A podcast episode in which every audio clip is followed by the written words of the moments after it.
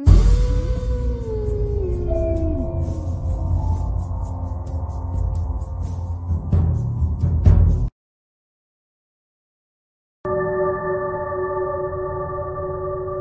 लोक साहित्य में कई बुरी शक्तियों के बारे में लिखा गया है। उनमें से ही एक भयानक किरदार का नाम है डायन, जिसे संस्कृत भाषा में डाकिनी कहा जाता है कहते हैं, ये वो आत्माएँ होती है जो जीते जी अपने परिवार या किसी और के हाथों प्रताड़ित होकर मारी जाती है और मरकर बुरी शक्तियों का रूप धारण करती है। जापानी लोक साहित्य का एक ऐसा ही भयानक चरित्र है कुची साके ओना। जिसने 1970 के दशक में जापान के गली मोहल्लों में इतना खौफ फैलाया था कि हर कोई अपने घर से निकलने में कतराता था। अंधेरी रात में एक खूबसूरत औरत चेहरे पर नकाब पहने जापान की सुनसान सड़कों पर घूमती थी। और अगर किसी की मुलाकात उस औरत से हो जाए तो वो औरत उन सबसे एक ही सवाल पूछती थी, क्या मैं सुंदर हूँ? वो अपना चेहरा एक नकाब से ढकती थी। उसकी मदहोश कर देने वाली आँखें देखकर कोई भी उसका दीवाना हो जाए। अगर उसके सवाल का जवाब हाँ में दिया गया हो तो वो अपना नकाब हटाकर अपना खौफनाक चेहरा दिखाती थी और एक डरावनी हँसी निकालते हुए दोबारा वही सवाल पूछती थी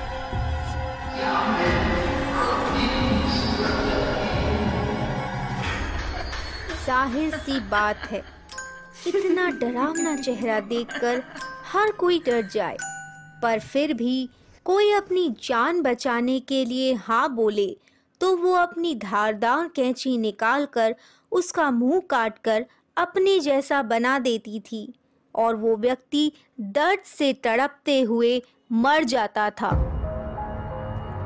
और अगर किसी ने ना में जवाब दिया तो भी कुचीसा के उना अपनी कैंची से वार कर उस इंसान की जान ले लेती थी।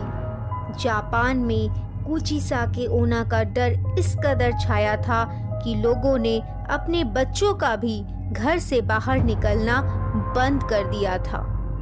पर आखिर कौन थी ये कुचीसा के ओना और आखिर क्यों वो जापान के लोगों के दिलों में अपना डर फैला रही थी। इन सभी सवालों के जवाब जानने के लिए देखते रहें आज की कहानी ओनली ऑन थ्रिलिंग वीकेंड्स हमारे चैनल से जुड़े सभी अपडेट्स पाने के लिए अभी इस चैनल को सब्सक्राइब कर बेल बटन को ज़रूर प्रेस करें। ये कहानी है 1970 के दशक की। जब जापान विज्ञान और दूसरे क्षेत्रों में काफ़ी प्रगति कर रहा था, इसी प्रगतिशील देश में एक खबर चारों ओर फैलने लगी कि कूची साके ओना की अतृप्त आत्मा अपना बदला लेने के लिए लौट आई है। जापान में लगातार बच्चों के खून और गायब हो जाने की खबरें फैल रही थी। 1978 में खेती कर रही एक बूढ़ी औरत ने अपने खेत के कोने में एक डरावनी शक्ल वाली औरत को देखा, जिसका मुँह दोनों ओर से कटा हुआ था। लोगों ने डर के मारे बच्चों का घर से बाहर निकलना बंद कर दिया था, क्योंकि खबरों के अनुसार कुची साके ओना सिर्फ़ बच्चों को ही अपना शिकार बना रही थी। जापानी सरकार भी इन हादसों से परेशान हो रही थी। जापानी सरकार ने बच्चों की सुरक्षा बढ़ाने के लिए हर गली और रास्ते में पुलिस तैनात कर दी थी। पुलिस का पहरा देने के बावजूद भी बच्चे गायब हो जाते थे और अगले दिन उनकी मौत की खबर मिलती थी।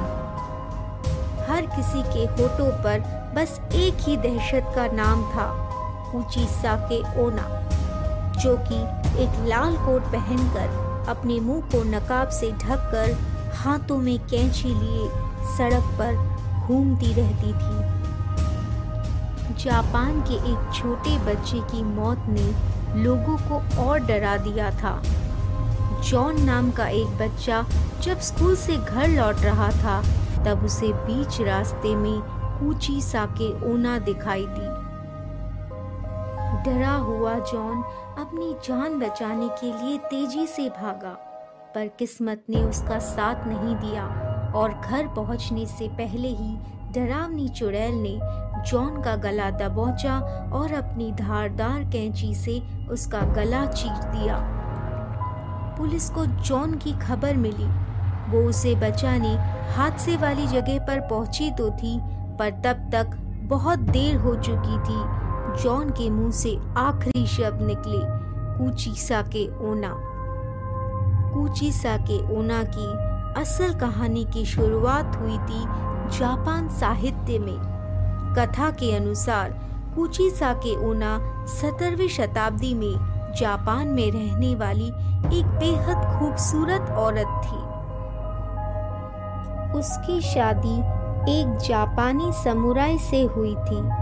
कुचीसा के ओना का पति उससे बेहद प्यार करता था, पर कुचीसा के ओना एक बेवफा औरत थी।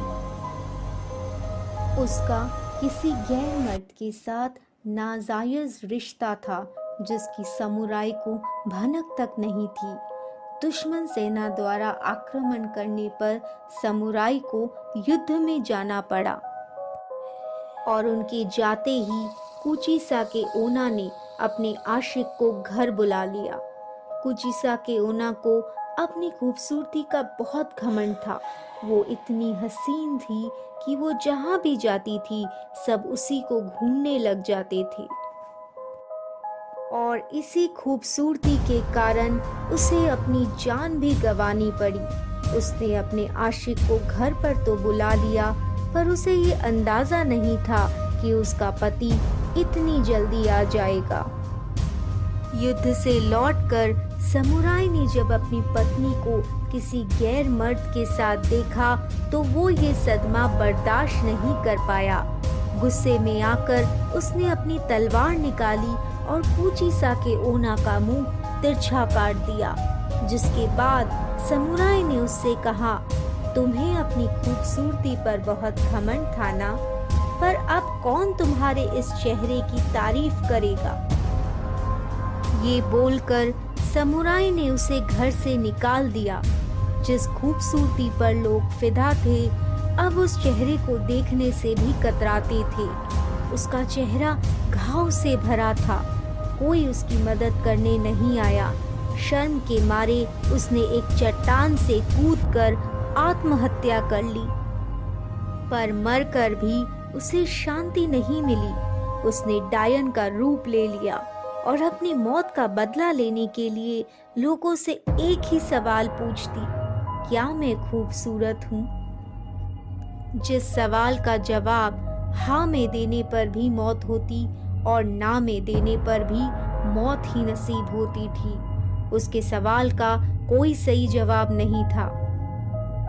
पुलिस का मानना था कि जापान के शहरों की गलियों में घूमने वाली औरत कोई डायन नहीं, बल्कि एक सन की महिला थी, जो कि कुचीसा के ओना का नाम लेकर बच्चों को अपना शिकार बना रही थी और एक दिन ऐसे ही बच्चे के पीछे भागते हुए एक कार से टकराकर मर गई। जबकि जापान के लोग अब भी कुचीसा के ओना के अस्तित्व को स्वीकारते हैं।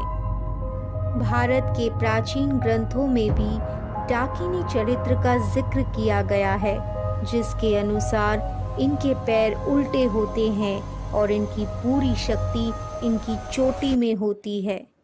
ये दोपहर या रात के समय अपना शिकार ढूंढती है और बाँस की झाड़ियों में छुपी रहती है। कभी कभी ये सुंदर महिला का रूप धारण कर पुरुषों को अपना शिकार बनाती है।